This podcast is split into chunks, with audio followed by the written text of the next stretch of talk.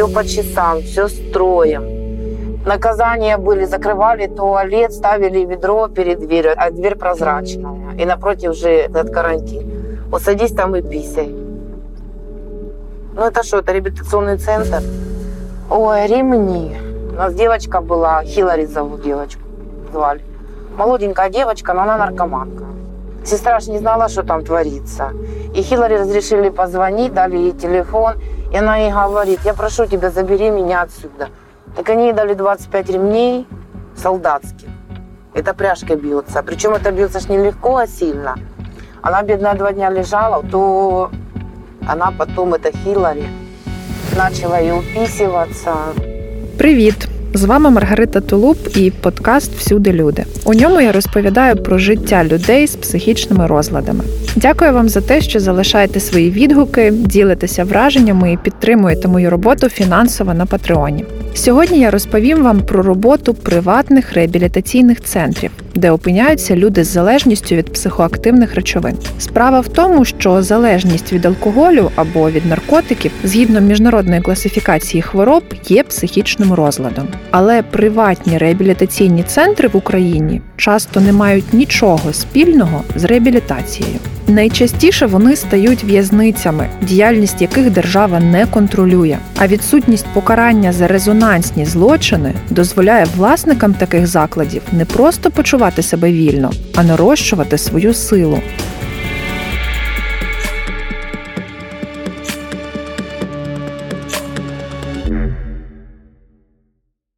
Киянка Вікторія Магіркіна потрапила в приватний реабілітаційний центр в 2015 році. У жінки не склалися стосунки з чоловіком. Вони часто сварилися, доходило до бійок, тому вона подала заяву про розлучення. Одного дня чоловік привіз її в психіатричну лікарню, аргументував тим, що Вікторія нібито зловживає алкоголем. Жінка це заперечила і відмовилася від госпіталізації. Але того ж вечора в їхній квартирі з'явилися два кремезні чоловіки. Запевняли, вони заберуть її до психолога, який допоможе розібратися в сімейних проблемах. Але в машину посадили силою. Так вона опинилася в одному з найбільших і найжорстокіших на той час приватних репцентрів Косачівка в Чернігівській області. Ну, я, во-первых, не могла подумать, что это будет все вот так происходить. Что меня завезут непонятно куда, и забрали телефоны, посадили в машину и повезли. Еще по дороге предлагали коньяками. Непонятно зачем. Там такое, как мини-зона. И оно делится по отрядам. И вот у всех разные названия. Я уже их не помню. Карантин это туда, куда вот привозят сначала ребят. Там жили мальчики. У них там не условия. У них туалет на улице, душ на улице. Я не знаю даже, где они купались зимой и осенью. Летом-то понятно, что там на улице. И они там спали, там такие, как нары, деревянные. И причем они спали вот так вот, с селедками. Ну, такое все обшарпанное, такая хата мазанная, внутри все мазанное. Нас туда водили фотографировать на досье. Оля Шавловская с нами была, она стоматолог. Так ее вообще привезли, у нее что у нее была перебита челюсть, ребра были поломаны, и рука была. Ну, короче, люди дерутся, и им там хорошо дают. Там женщину из Крыма тоже ж приперли. Женщина приехала на свадьбу сюда. Понятно, свадьба гуляли, гуляли, ее привезли ночью. Она сидит на чемодане, вот такая икона у нее в руках. Она говорит, я приехала на свадьбу, меня сюда брат запью, одну отправил из-за дома в Крыму, я так поняла. И она там, эта бедная женщина, она уже пенсионерка, она говорит, мне и клубника там, мне ее рассаживать надо, что осень. Им абсолютно все равно. Им платят деньги, им лишь бы деньги платили, а везут они кого хочешь. И их вообще причины, ну, как бы их это вообще не волнует. Даже не спрашивают, что с человеком. Надо забрать. Ты, ты можешь сказать, что ты там и наркоман, и пьяница, им все равно. Ты плати деньги, тебя заберут любого. Хоть алкаша, хоть не алкаша, хоть наркомана, хоть не наркомана, хоть нормально. Надо забрать. Все, приехали, забрали. Я еще дверь стучала, я пыталась как-то оттуда ж выйти. Ну как это тебя привезли, непонятно куда, на ключ закрыли и все. Ну как это, можете себе представить? Тебя вырвали из твоей жизни. Чоловіки у репцентрі Косачівки жили окремо від жінок, і спілкуватися між собою було заборонено. Виходити за територію центру також не дозволяли. В нічний час співробітники закривали бараки на ключ. Часто реабілітанти не мали сезонного одягу, не можна було телефонувати близьким, не було ні телевізора, ні книг, ні газет. Життя складалося із суцільних, але нічим не аргументованих заборон. Наприклад, не можна було пити чай, не можна пити каву, лузати насіння. Зранку і ввечері там примушували читати молитви. Щодня людей, незалежно від їхнього стану, віку і статі, змушували до важкої фізичної праці. Вони крали ліс, заготовляли дрова, будували, майстрували труни, ховали місцевих мешканців за потреби і працювали на городах. При цьому люди завжди були голодні. Курить нельзя, все по часам, все строем. Наказания были, закрывали туалет, ставили ведро перед дверью, а дверь прозрачная. И напротив же этот карантин. Вот садись там и писай. Ну это что, это реабилитационный центр. У нас девочка была, Хилари зовут девочку, звали. Молоденькая девочка, но она наркоманка. Сестра же не знала, что там творится. И Хиллари разрешили позвонить, дали ей телефон. И она ей говорит, я прошу тебя, забери меня отсюда. Так они ей дали 25 ремней солдатских. Это пряжка бьется. Причем это бьется ж не легко, а сильно.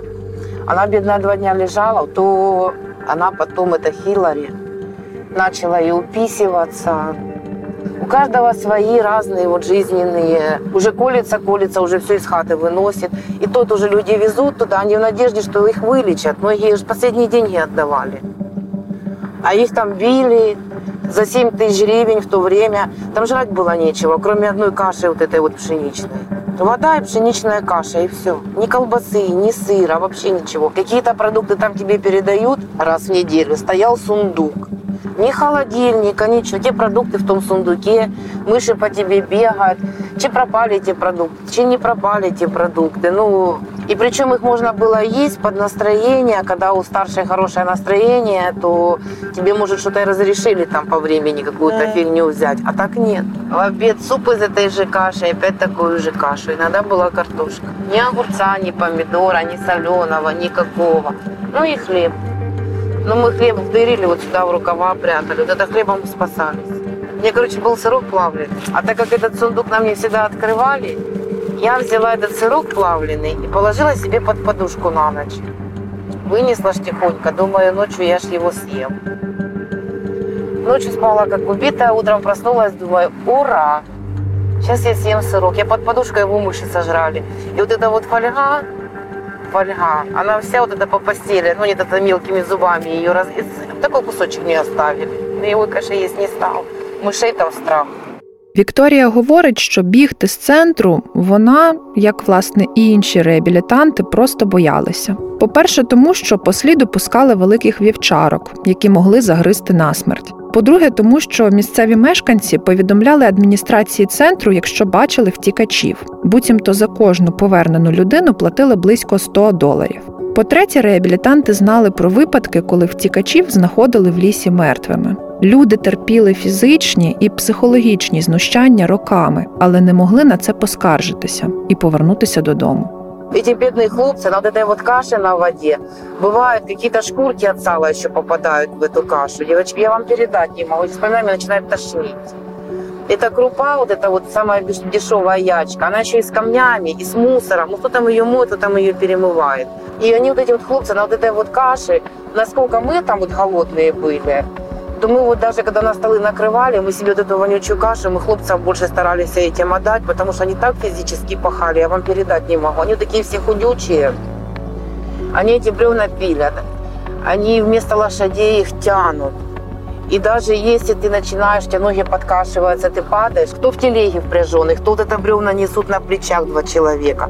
Они ж худючие, они уставшие, что же они спят ночью? Хлопку переворачиваются, они как кирки вот так вот в банке спят, у кого-то бок затек, хлопает, и они раз так все дружненько и перевернулись. И вот их запрягали, и если ты падаешь, тебя могут и ударить, и ты поднимаешься и прешь эти дрова. Я не знаю, как они там выживали. По спине, по заднице, прям пряжки вот эти солдатские. Солдатские ремни, прям звезды остаются. Даже купюры дубасит. Аж кровь бежит. Я вот как глянула у этой Хиллари, она как показала, и Оля Шавловская показала. Аж кровавые такие потеки. Ой, хай мыло. У кого-то даже кожа потрескалась, показывали. Аж кожа полопалась, аж мясо видно было. Нас только выводили на дрова там пилить, дрова носить, там на кухне мы работали. Это все строим, это все под надзором. Территорию мы убирали. Но девочки что они летом на огородах работали, клубника там была, но есть было нельзя. Будешь битый, ну, выращивали только для этих. Ну, для вот этих вот, как их там, для начальства. Родственники платят деньги за твое содержание. Вот тебе реабилитация. Там реабилитации не было. Там просто из людей делали дебилов. Вікторія описує своє життя в Косачівці як стан в постійному тумані. Каже, що вона відчувала голод і їй було холодно. А ще вона постійно нервувала від того, що не знала, що на неї чекає наступної хвилини. Садили там в яму, но нас девочек не садили, я не видела. Это просто вырытая яма, я саму яму видела, но людей я в ней не видела. И в ней вот так вот жишь. Ну, она такая глубокая, наверное, две меня, может, и три меня, она глубокая. Но людей я в них не видела, ну, рассказывали, что их там садили. И в подвалы кидали. Когда обычно такое происходило, нам даже к окнам не разрешали подходить. Нам говорили, к окнам не подходить. Вот это же труп, там же все слышно, он же не отделанный внутри, ничего. Вот это получается наш барак, и через него спортзал. Ну, спортзал, он там вообще из досок сделанный. Насколько мы знаем, там такие крики были. Там хоть и музыку включали, но слышно было. Они же им там устраивали бои вот эти без правил на выживание. Заставляли хлопцев там драться. И они там дрались. Но нам тоже не разрешали ни подходить к окнам, потому что это что-то могли выносить и выводить. Ну, в общем, Жінка пробула в Косачівці, мабуть, найменше з усіх реабілітантів близько двох місяців. Їй вдалося звідти вийти і більше ніколи не повертатися. Але ще одній героїні цього подкасту Ірині пощастило менше. Загалом вона була в Косачівці близько дев'яти разів і лише раз опинилася там зі своєї волі. Стосунки з батьками не складалися у неї з самого дитинства. Вона шукала порятунку, спробувала наркотики в 12 років і не змогла зупинитися вживати. Все почалося з опіуму, далі був героїн і трамадол. Ірина потрапила у в'язницю. Коли вийшла на волю, на деякий час припинила вживати, бо завагітніла і народила дитину. Спершу на руках у Ірини помер її перший чоловік, а потім і другий, обидва від передозування. Ірина сама не могла впоратися з залежністю. Дозування постійно зростало і доводилося щодня шукати великі кошти. Вона почала красти і надавати сексуальні послуги за гроші. Від цього їй ставало ще нестерпніше. В Косачівку вона потрапила в надії почати нове життя. Проте Ірина стверджує, жодній людині з залежністю реабілітація в цьому центрі не допомогла, бо все відбувалося за принципом ізоляції, примусу до праці і знущань. Ба більше, жінка, як і інші реабілітанти, після виходу на волю поверталася до вживання речовин. Я один раз туда поехала с, по собственному желанию, и то об этом пожалела. А так э, всегда, ну, родители как бы там Звонили, говорили, вот там ребенок употребляет, заберите. Ну, заберите. Ну, забирали. И из дому забирали, ну, неожиданно. Ну, лежишь в кровати, и как бы раз заходят. Ну, все, собирайся. И меня когда привезли, я зашла в дом женский. Все читают э, духовную литературу в виде наказания. Ну, потому что они что-то там сделали не так. И у них такой день был, они после обеда читали эту книгу. И все так лежали, так один на одном места мало. Там, где должен спать один человек, спало двое-трое. Ну, оно как бы все так смещено было относительно, там, говорят, там, двое, где, где двое, где трое, там, в зависимости от комплекции человека. И потом нас показали, мы должны выходить, э, мне показали, куда вещи могу поставить, это помещение просто не описать словами, чисто какая-то вообще комната там 2 на 2, там, где безумное количество сумок, э, безумное количество мышей, которые прорезают эти сумки. И все, и нам сказали, что надо выходить строиться по двое и идти в церковь, молиться, ну, вечерняя молитва. Все фонари включились, ну, такие, которые несут там вручную, ну, как на, как на зонах. И да, и мы пошли в церковь, и я вообще не какую-то косынку одень. Да, косынка, мне казалось, что в этой косынке 10 бабушек похоронила уже в селе, на мне ее дают. Ну, как бы волосы спрячь, косметику смой, глаза в пол, ну, не улыбаемся, с мальчиками не общаемся, э, вообще там, ну, прям все так и настолько Ірина говорить, що в центрі її та інших реабілітантів били ременем. А одного разу керівник центру зголив її довге волосся, і вона стала лисою. Жінка й досі боїться за себе і тому погодилася говорити з журналістами на умовах повної анонімності. Да, меня брили. Ну, это я считаю вообще таким. Да, да, это да. Ну, это печально для девочки. Очень. Я очень переживала по этому поводу. Хоть все ходили, говорили, тебе прикольно, классно. Мне от этого было совершенно не легче. Мама сказала, я не знала. Ну, типа, извини, я не знала. Даже если бы она знала, это ничего не поменяло. Ну, били. И парней били, и, ну, да, били. Бывало, сильно могли избить. Не за то, что он, э, вот, привезли его, и вот он там что-то, ну, не хочет находиться, стоять в строю, как бы, ну, привезли силой. А пацан такой, ну все, видишь, идет уже с разбитым лицом, именно в кровяке, в синяках таких. Привозили уже изначально избитых по дороге, ну, дома. Тех, кто пытался убежать, избивали тоже. Если ловили, как бы, ну да. Приезжали такие парни, которые, ну, казалось бы, блин, он никогда в жизни голову не опустит вниз опускал. И вот непонятно было, почему у многих вопрос такого, ну, такое количество людей можешь справиться с теми, которые там ну, смотрят за ним. Ну, там, в смысле, там стоит строй из 60-70 человек и смотрит за ними 5-6 реально справиться? Ну, реально, да? Но тем не менее, потому что знали, что все они убегут, родители опять позвонят, и опять за ними поедут, их привезут, родители их не пустят, натравят милицию. И вообще, ну, как бы они считали, что это замечательное место, которое просто-напросто воодушевляет. За словами Ірини, окрім постійних побоїв, виснажувала і фізична робота. Керівники центру змушували жінок вичищати вигрібну яму, працювати на городі, заготовляти і носити дрова. Працювати потрібно було навіть під час абстинентного синдрому, так званої ломки. Це сильні симптоми, які виникають, коли людина відмовляється від вживання речовини. У центрі не було лікаря і ніякі медичні препарати не давали Потрібно було переносити все на суху, тобто просто терпіти нестерпний біль. Волонтери центру не дозволяли відпочивати за жодних обставин. Руки отмерзали, у меня обморожения были дикие. И дрова носишь, когда это тоже очень тяжело. Это ноги постоянно мокрые, весь грязный, а все на отоплении держится на дровах, как бы, ну, дома, а, ну, зима на улице, естественно, дров куча надо. И все, и ты вот это ходишь туда, э, на эту пилораму, и, ой, это утруднений много, и говно черпать, и бревна носить с леса, не мыться после того, как говно черпаем. Вечернее дежурство, когда целый день было тяжело. Много таких моментов. Просто не курение, запрет э, сегодня брать э, свои передачи, кушать.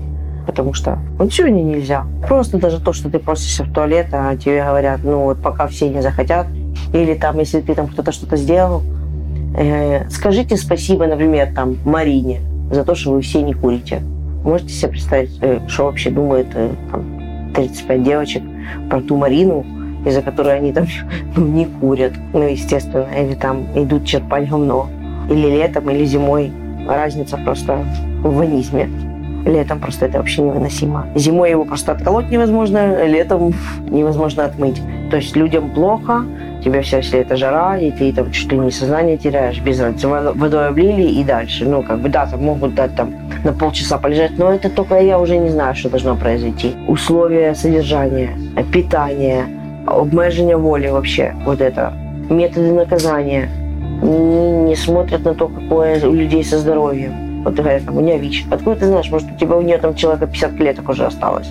Ну, как бы он ходит белый себе и белый. Вообще, что просто приезжают люди с возможными болезнями и ну, естественно, многие с каких-то мест приезжали с таких, с которых там неизвестно, с какими болячками могут быть, да. Ірина нікому не розповідала про те, що з нею сталося в Косачівці. Вона говорить, що після того була і в інших релігійних репцентрах, і там до неї ставилися так само, ну хіба що працювати примушували менше. Зараз жінка вже рік як живе тверезо. Вона пройшла реабілітацію у відкритому центрі і залишилася там працювати консультанткою, стала наставницею для інших людей із залежністю. Вікторія ж після повернення додому з Косачівки пішла писати заяву в поліцію Києва. Я пошла в полицию в Дарницкую по месту проживания. Я пошла писать заявление. Начала рассказывать, где я была и что там творится. Они мне сказали, женщина, это же репцентр для наркоманов. Вы что, это же православный репцентр. И, ну, в общем, он начал на меня сразу так смотреть, как на наркоманку. Я поняла, что это бесполезно. Я с ним полчаса спорила. Потом я пошла до участкового, до нашего. Думаю, поговорю хоть с участковым, он мне тоже сам начал песни петь. Ну, это, короче, бесполезно было куда-то ходить.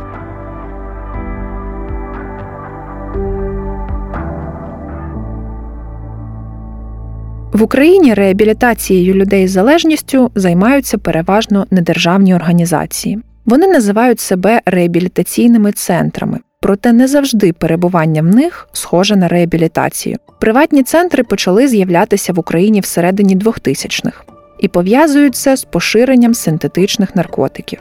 Фактично, кількість реабілітаційних центрів в Україні визначити неможливо, оскільки цю сферу держава ніяк не регулює. За підрахунками експертів з психічного здоров'я, таких центрів в Україні може бути близько трьох тисяч.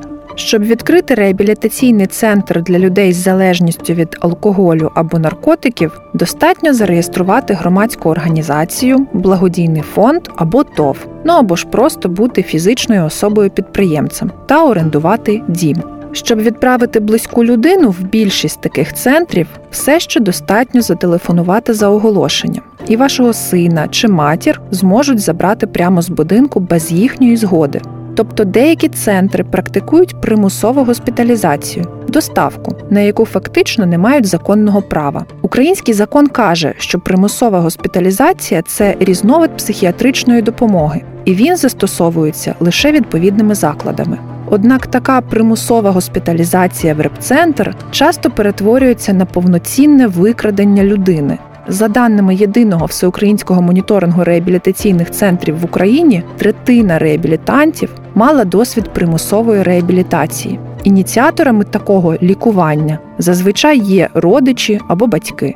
Я навчався на четвертому курсі бакалаврату, факультет психології, університет Шевченка, намагався там щось е, про себе зрозуміти, про своє психічне здоров'я. І у моєї ну так зашифровано скажу, у моєї близької людини, родича, скажімо, трапилася така екстрена ситуація. Він опинився у критичному стані, і це було пов'язано з наркотичними речовинами. Ми його спочатку знайшли для нього реабілітаційний центр приватний, відправили туди. Ну і я в цей час почав е, якраз закінчив вже бакалаврат.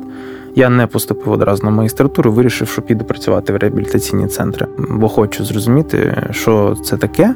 Тобто, це ну не зовсім класична історія. Я не був реабілітантом, хоча міг ним стати в певний період часу. Я думаю, але да, я туди потрапив як фахівець, тобто максимально неупереджена людина, в якої ну мотивація це допомогти зрозуміти правду.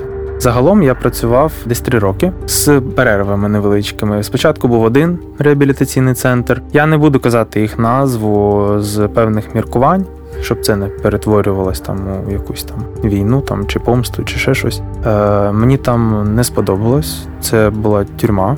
І моя задача як стажера, консультанта, ти просто смотрящий. Тобто кімната, де сплять реабілітанти, там в кімнаті там 15-20 людей поклали мені матрас на виходу з цієї двері, щоб я якби там спав, якщо людина захоче вийти в туалет, щоб вона мала в мене якби впертися, щоб вона не могла просто вийти. Тобто, кожен раз, коли людина мала кудись вийти, вона мала, типу, мене штовхнути дверьми, я мав би ну, якби перевірити, чи людина там не тікає, чи ще щось. Це просто ну протирічило моїм цінностям. Я розумів, що насправді в цьому центрі ми не допомагаємо.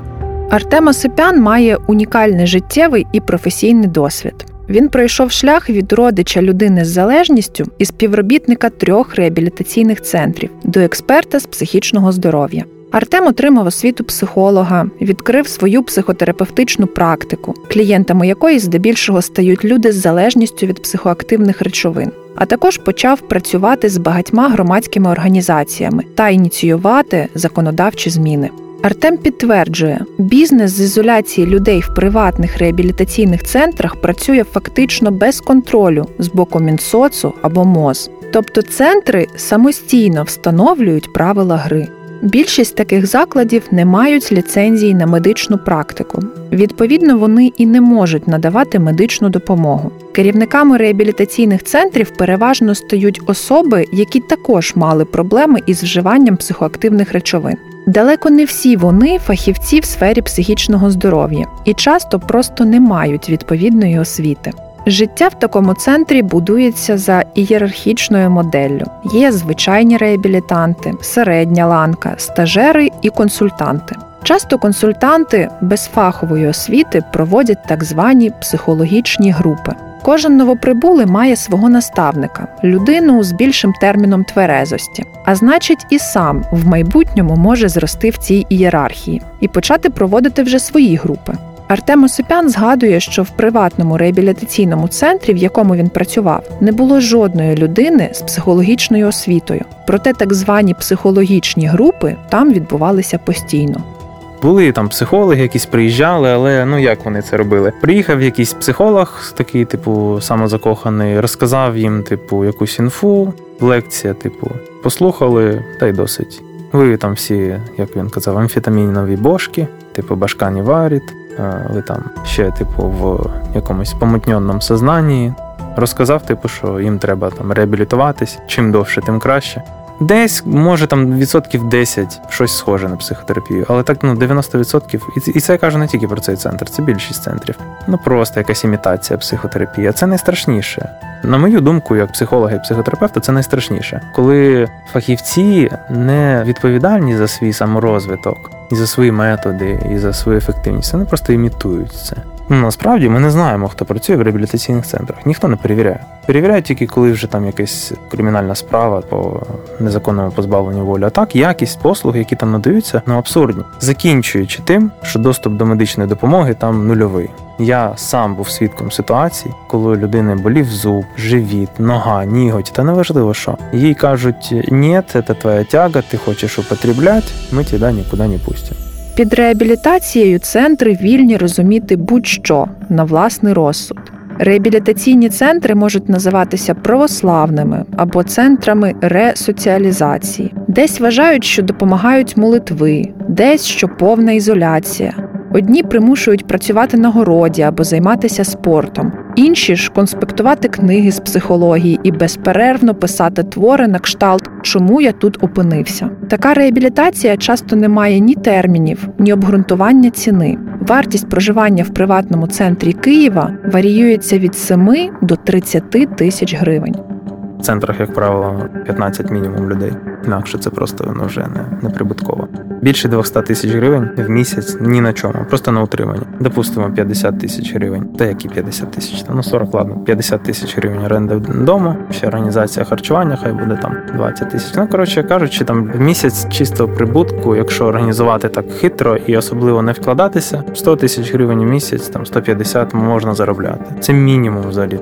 Сенс реабілітації від залежності має полягати в тому, аби ресоціалізувати людину, навчити її утримуватися від вживання і допомогти бути в ремісії. Ну а ще, звісно, попрацювати з близькими, які часто знаходяться в співзалежних стосунках.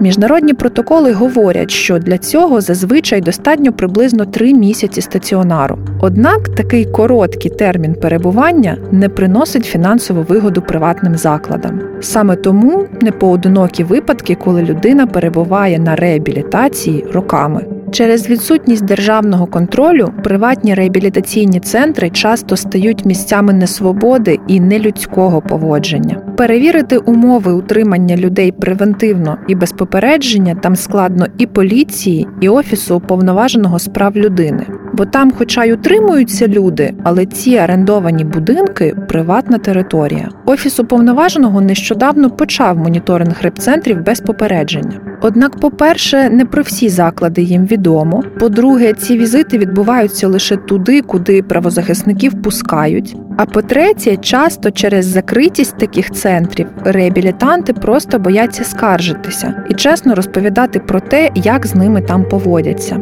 Тобто, все ще важко сказати, що візити в такі заклади є репрезентативними. Однак іншої інформації звідти у нас немає. Ці заклади повністю закриті від сторонніх очей, а свідчення колишніх реабілітантів, які ви почули в цьому епізоді, радше унікальні. Аналіз звітів моніторингових груп за 2020 і половину 2021 року свідчить, що лише в одному закладі було виявлено отримання людей проти їхньої волі. Найчастіше фіксували порушення карантину, відсутність належної державної реєстрації, якісної медичної допомоги, низькі побутові умови, безпідставну ізоляцію і недотримання пожежної безпеки. Поліція чи СБУ, як правило, якщо приїжджають, то не з перевіркою, а вже як це вони називають маски-шоу, тобто там всіх в підлогу, навіть реабілітантів кладуть. Е, ну це важко назвати перевіркою, це скоріше вже операція якась.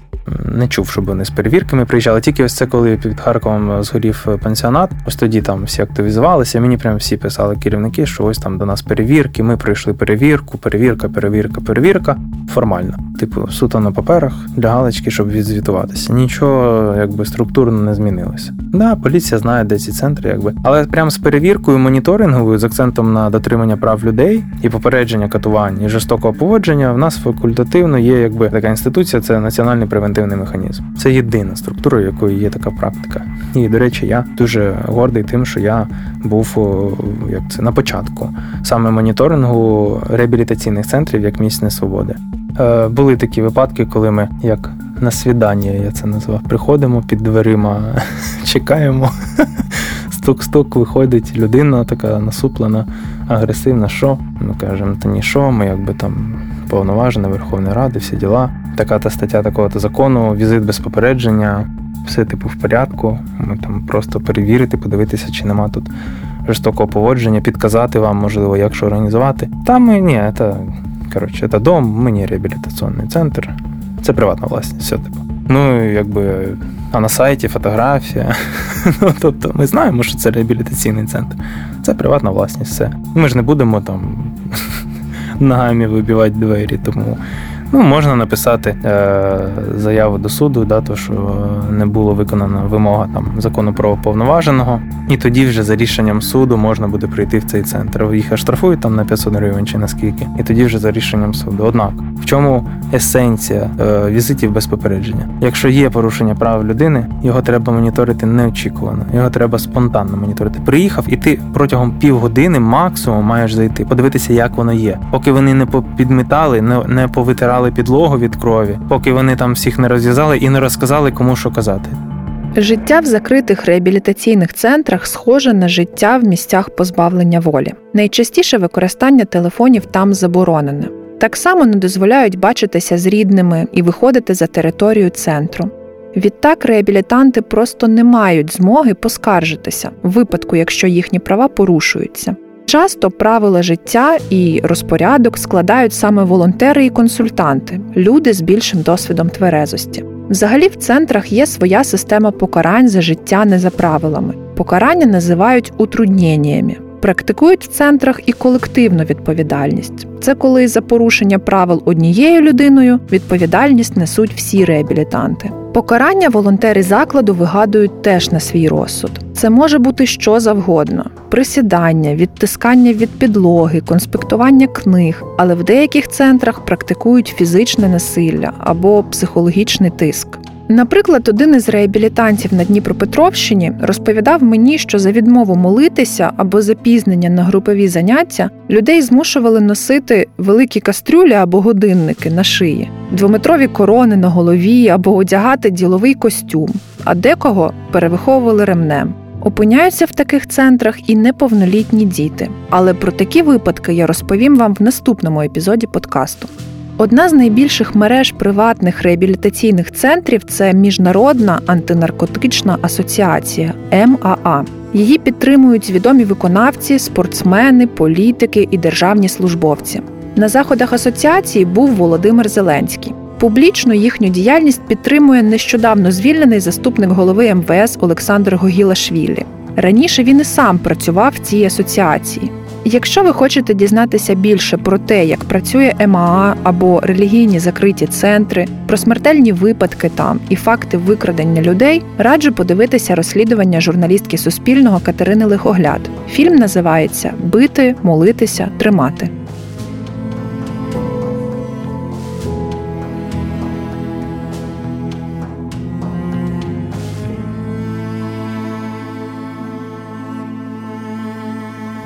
Щоб не потрапити в закритий реабілітаційний центр, Артем Осипян в першу чергу радить родичам їхати в центр особисто, цікавитися умовами життя, спілкуватися з реабілітантами, просити персонал показати дипломи про освіту, звертати увагу на пожежну безпеку або грати на вікнах. Особливо варто насторожитися, коли родича пропонують забрати проти його волі. Це свідчить не лише про репресивні методи в центрі, а й зовсім не сприятиме реабілітації.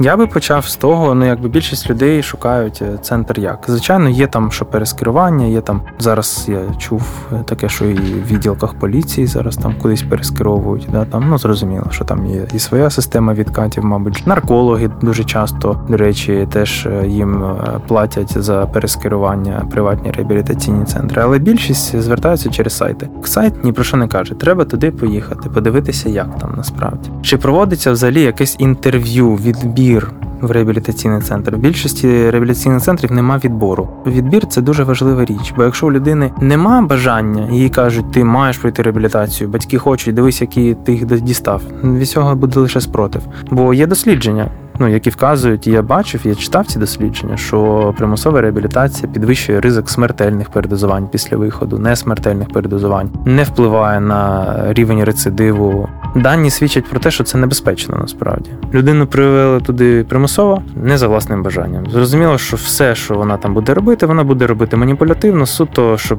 пошвидше від неї відчепилися там родичі чи ті, хто організовують реабілітацію. В період, коли вона там місяць, три чи шість місяців, чим більше, тим гірше вона знаходиться на реабілітації, в неї толерантність до речовин, які вона вживала, знижується. І коли вона виходить з реабілітації, бажання вживати те саме, тому що не було мотивації, і вона не була створена навіть протягом реабілітації. Людина повертається до своєї звичної дози, але ця доза для організму вже надто велика. Ось вам передозування. Ну для мене особливо за весь цей період моніторингу такою червоним е, світлом, червоним сигналом є, коли реабілітаційні центри і працівники починають нагнітати тривогу. Тобто, коли вони там починають казати, що там все там є або реабілітація, або ви ж розумієте, що там людина пропаде, чи там коли терміни реабілітації якісь починають розтягуватись від утримання людини, від її позбавлення волі є фінансова користь. Як таке взагалі може бути? Я ну не розумію, але воно так є в нас. За словами Артема, одна з причин популярності приватних центрів це відсутність системної державної допомоги людям з залежністю.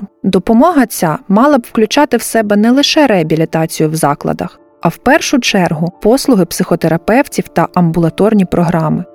Насправді немає нічого поганого в приватних реабілітаційних центрах, хоча тільки не в такому вигляді, в якому вони є. Однак в багатьох державах реабілітація залежних людей, е, ну такі, скажімо так, чутливі послуги е, до порушення прав людини, вони державні, тобто вони фінансуються державою під пильним контролем. Я вважаю, що в будь-якій нормальній країні має бути вибір. Хочеш звертайся до державних, хочеш звертайся до приватних. У нас є там, може, три центри, які там якось чи на благодійній основі, чи там державне часткове фінансування. Тобто ніхто на це не дає коштів, тому тільки приватні. Я не чув, щоб була нормальна державна терапія.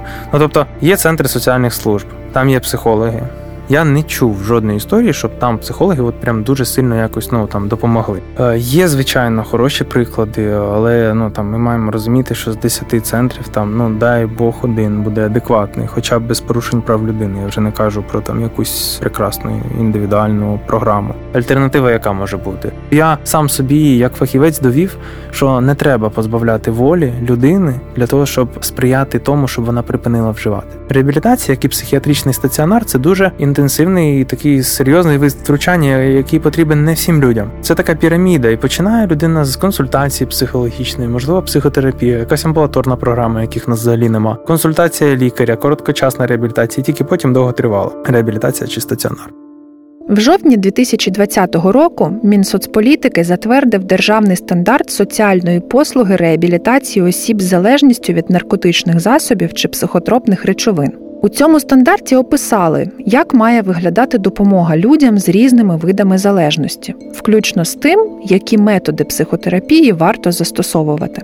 Діяльність репцентрів підпадає під дію закону України про соціальні послуги. Цей закон зобов'язує надавачів послуг вносити відомості про себе в такий спеціальний реєстр Міністерства соціальної політики. Тобто вони мають проходити щось на кшталт державної реєстрації. У такому випадку між закладом і клієнтом укладається договір. Заклад оцінює потреби реабілітанта і складає індивідуальний план надання послуг за спеціальною визначеною формою. Тобто клієнт репцентру точно знає, скільки саме він буде на реабілітації і чітко розуміє, як і хто з ним працюватиме. Зі свого боку, держава має контролювати якість надання послуг і частково їх фінансувати. Усі приватні центри мали б бути в цьому реєстрі. Але перебувають в ньому одиниці. Справа в тому, що санкцій за відсутність реєстрації просто немає. Має бути чи ліцензування, чи якась альтернатива ліцензуванню.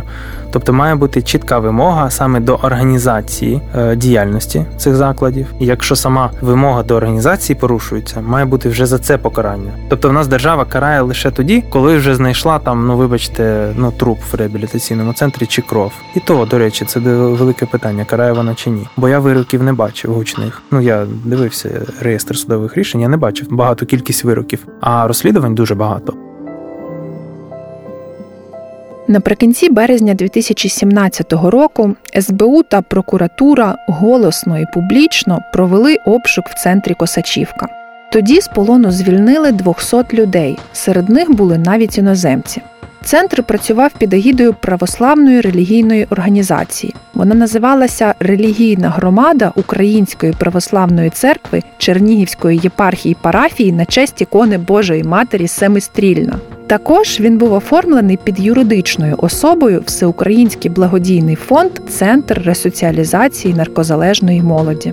В квітні 2017 року тодішній заступник генпрокурора Євген Єнін в особистій розмові зі мною назвав центр найбільшою незаконною в'язницею пострадянського простору. Слідчі в справі офіційно підтверджували факти насильницького утримання людей та експлуатації. Розповідали, що в центрі кілька вагітних жінок внаслідок системного катування втратили своїх дітей. За словами слідчих, реальне життя центру бачили співробітники спецслужб, які на той час вели операцію під прикриттям у лісі.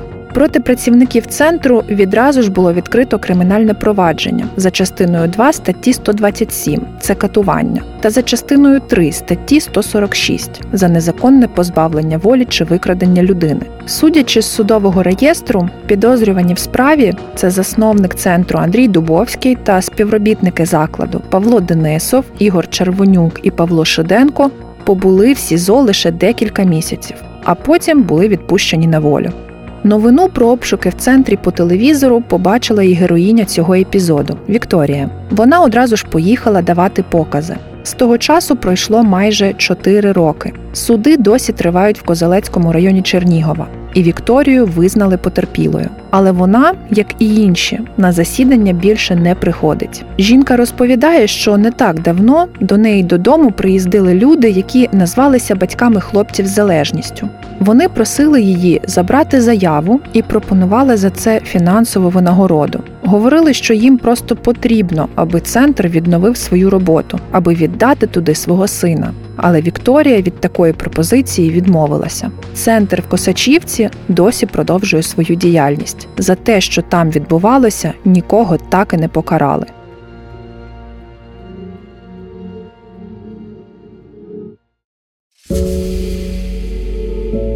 Я вот тоже, я хоть там пробыла и немного, но когда я вышла с Косачевки, я вам хочу сказать, я не знала, куда себя деть, я всего боялась.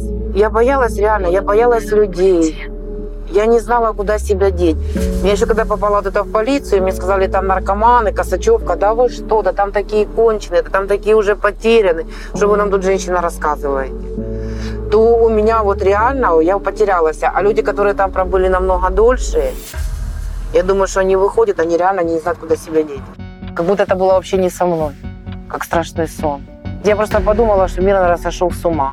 Что в цивилизованной стране, которая все-таки как-то хочет быть европейским государством, и все-таки ни война, ни Сталин, ни репрессии, и вот так вот люди в таких условиях, их просто сюда завозят, в такое время вот такое вот придумать, я не знаю, ну это, это, это не реп-центр. Это архипелаг какой-то вот именно.